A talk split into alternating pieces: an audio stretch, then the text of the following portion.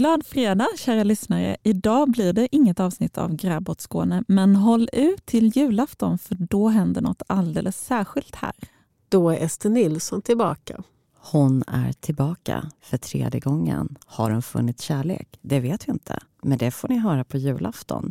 För då har alltså Lena Andersson specialskrivit en novell om hur Ester Nilsson firar jul 2023.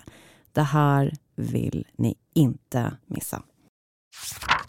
Därefter gav Lotta en noggrann redogörelse för saker hon sa sig veta med säkerhet. Att ingen lika mycket som Ester ville överlämna sig åt kärleken.